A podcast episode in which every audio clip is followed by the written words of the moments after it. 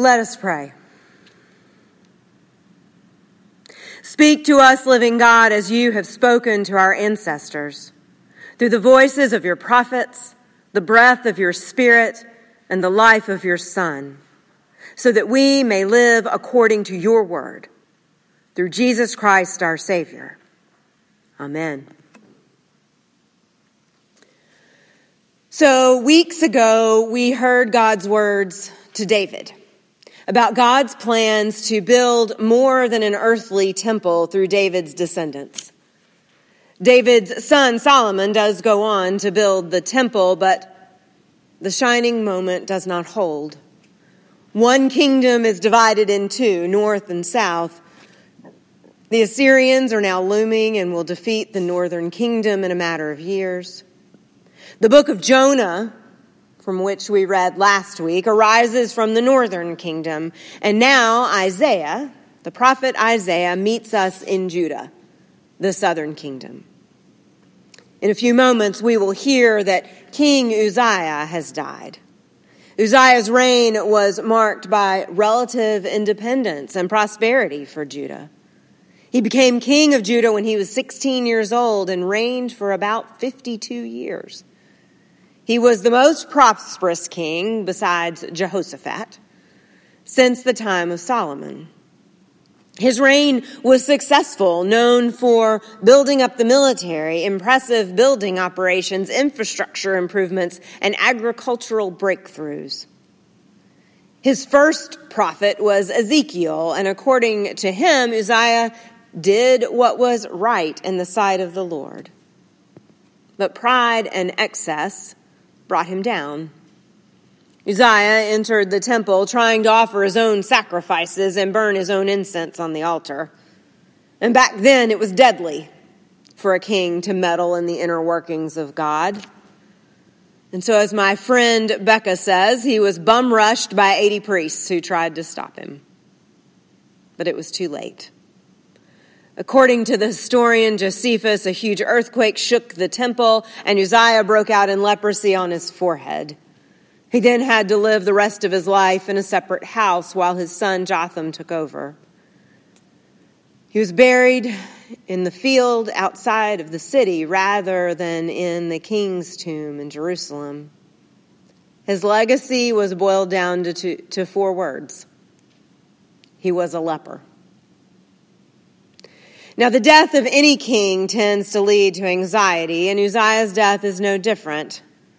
His death led to a time of chaos for Judah, the neighboring Assyrians who were seizing territory, and kings who followed Uzziah would be unable to bring the kind of peace and prosperity that characterized the Uzziah years, which were probably remembered, as my friend Becca says, as the good old days.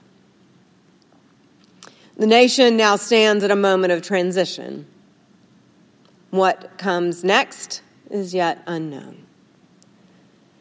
Now I invite you to listen as I read from the sixth chapter of Isaiah, verses 1 through 8, from the Common English Bible. Together, let us listen for the Word of God.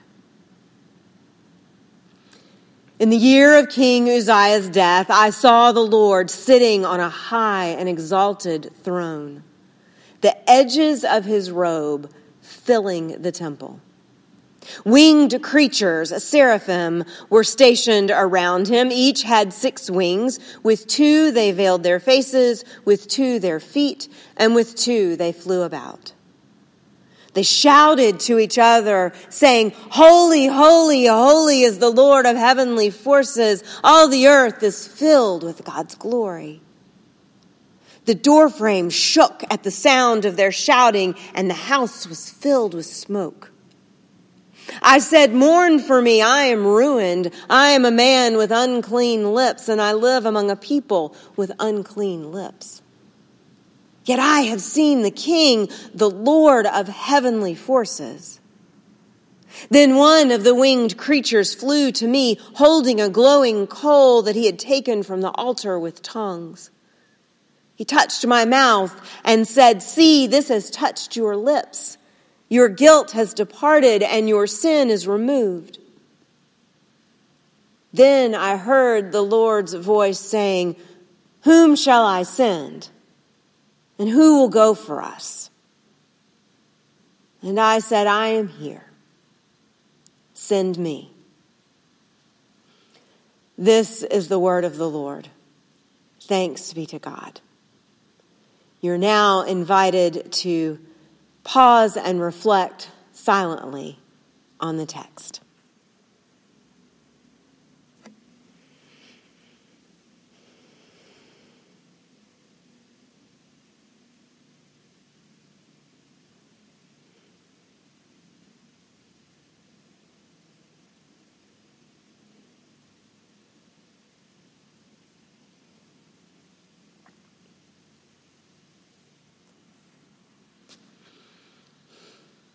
Amen. So, this scene that Isaiah describes is stunning. He sees God up close, or as close as he can. He actually only catches a glimpse of the hem of God's robe or God's skirts filling the temple. The scale is astounding. The temple, as you may recall, is huge, a human attempt to create a space worthy of the king of the universe. And yet, at least in Isaiah's encounter, this massive structure cannot even contain the edge, the hem of God's garment. Then there are seraphim, winged serpent like creatures who fly around and sing or shout a refrain about God's holiness. Holy, holy, holy, they echo back and forth to each other, much as you just did at the beginning of this service this morning as you sang the opening hymn wherever you are. Those familiar words were sung across time zones and zip codes, sharing God's praises far beyond the walls of any one sanctuary. The word holy, of course, means set apart or other. The one holy God is majestic and far beyond anything or anyone we can even begin to imagine on our own. And the edge of God's skirts fills the temple, and God's glory floods the entire world. Isaiah responds, I am ruined. Or as another translation reads, I am undone. That word can, of course, be translated a number of ways. It can also be understood as struck speechless, which makes sense to me too. But at least right now, the thought of being undone hits home. Undone unglued, at my wits' end, spent. So many of us have referred to ourselves this way over the past many months. The scaffolding of life as we knew it in February has been stripped away, and we are left wondering how long it will be until it can be rebuilt. There's a difference, though, a big difference even. Many of us have felt undone by the virus and all that it continues to disrupt. Isaiah is undone by seeing God's majesty up close. So I don't see fine print all that well anymore. I'm tempted to bring whatever I'm trying to read closer, but the only thing that really helps is to pull back a bit or buy some stronger readers from Target. A change of perspective, a shift in how I look and what I choose to look at helps too. A friend recently posted the oddest and most beautiful image. It looks like something from Dr. Seuss with bright colors and intricate designs. And then I read her caption. She says, Here is a tiny glimpse of the miracle that is you. And it turns out this image is an image of a human cell magnified an extraordinary number of times. And it was astoundingly beautiful, enough to take my breath away, enough to leave me speechless, undone even.